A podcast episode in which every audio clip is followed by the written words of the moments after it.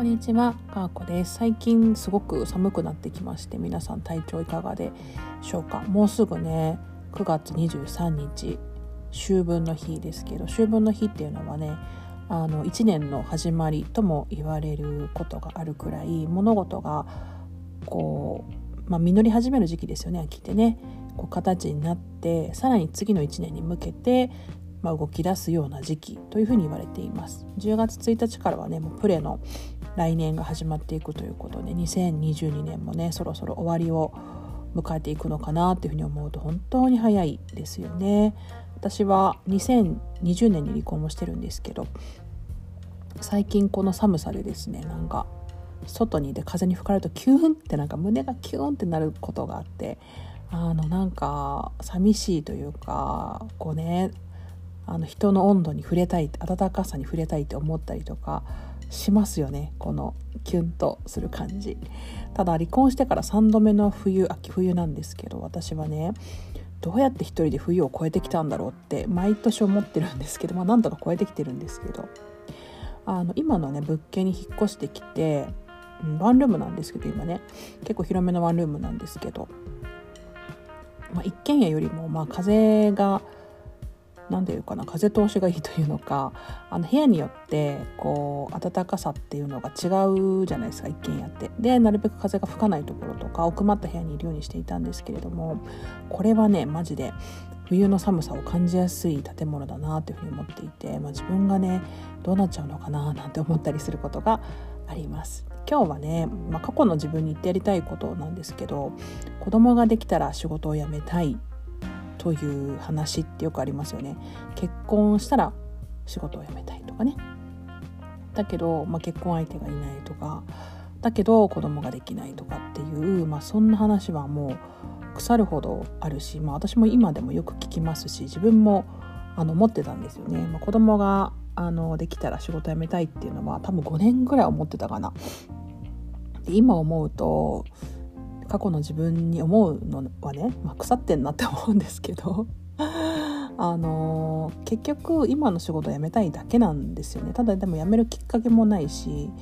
辞めるっていうことがなんとなく言えないっていうかね職場の人に言えなかったりとか何か大義名分がないとこう気まずいだとか、まあ、そういったことあるというふうに思うんですけどなんか今でも自分事として思うのはそんな気持ちで子供を待ってたんだなって思うんですよね。今の自分の人生がうまくいかないから子供ができたら何か変わるだろうとかね、えーと、恋人ができて結婚相手が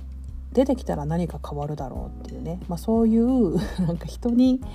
人生を委ねるじゃないけど誰かが自分の人生を幸せにしてくれるみたいなそういうマインドがもうずっと30代乗るぐらいまであったんですよね。で今思うとねマジマジかよ自分マジかよって思うんですけど周りでもこういう話は未だによく聞きますし、まあ、人生の先輩としてね何か意見をっていうふうに求められた時に相談事としてよく出てくる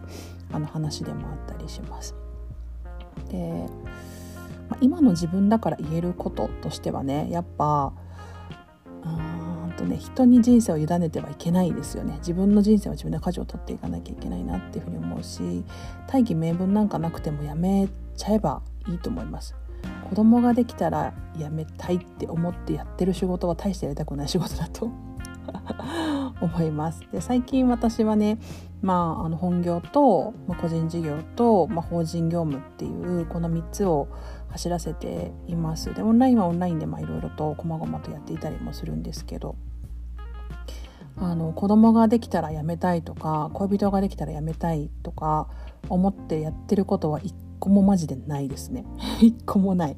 一個もなくてむしろあの恋人ができてオンラインの活動やめろって言われたらどうしようとかって思うぐらい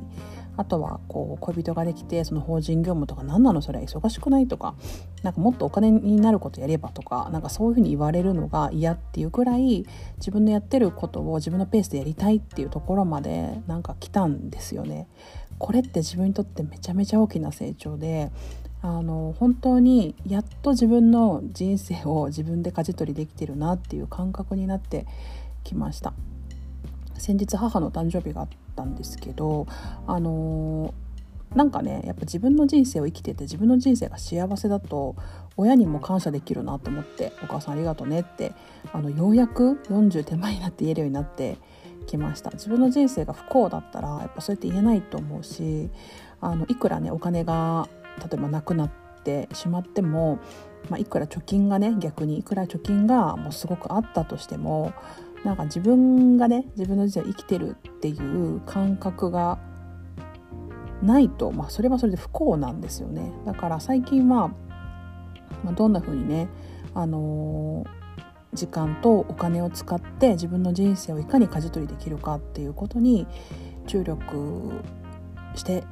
いるつもりです。ちょっとまだまだ甘いところはありますけどでもまあそんな風に自分の人生を舵取りしていけるようになって私の人生はすごく幸せになっていってるなと思います。まだまだこれからね自分の望む未来とか自分が望む生活に向けてねさらにどんどんどんどん進んでいきたいなと思いますけれども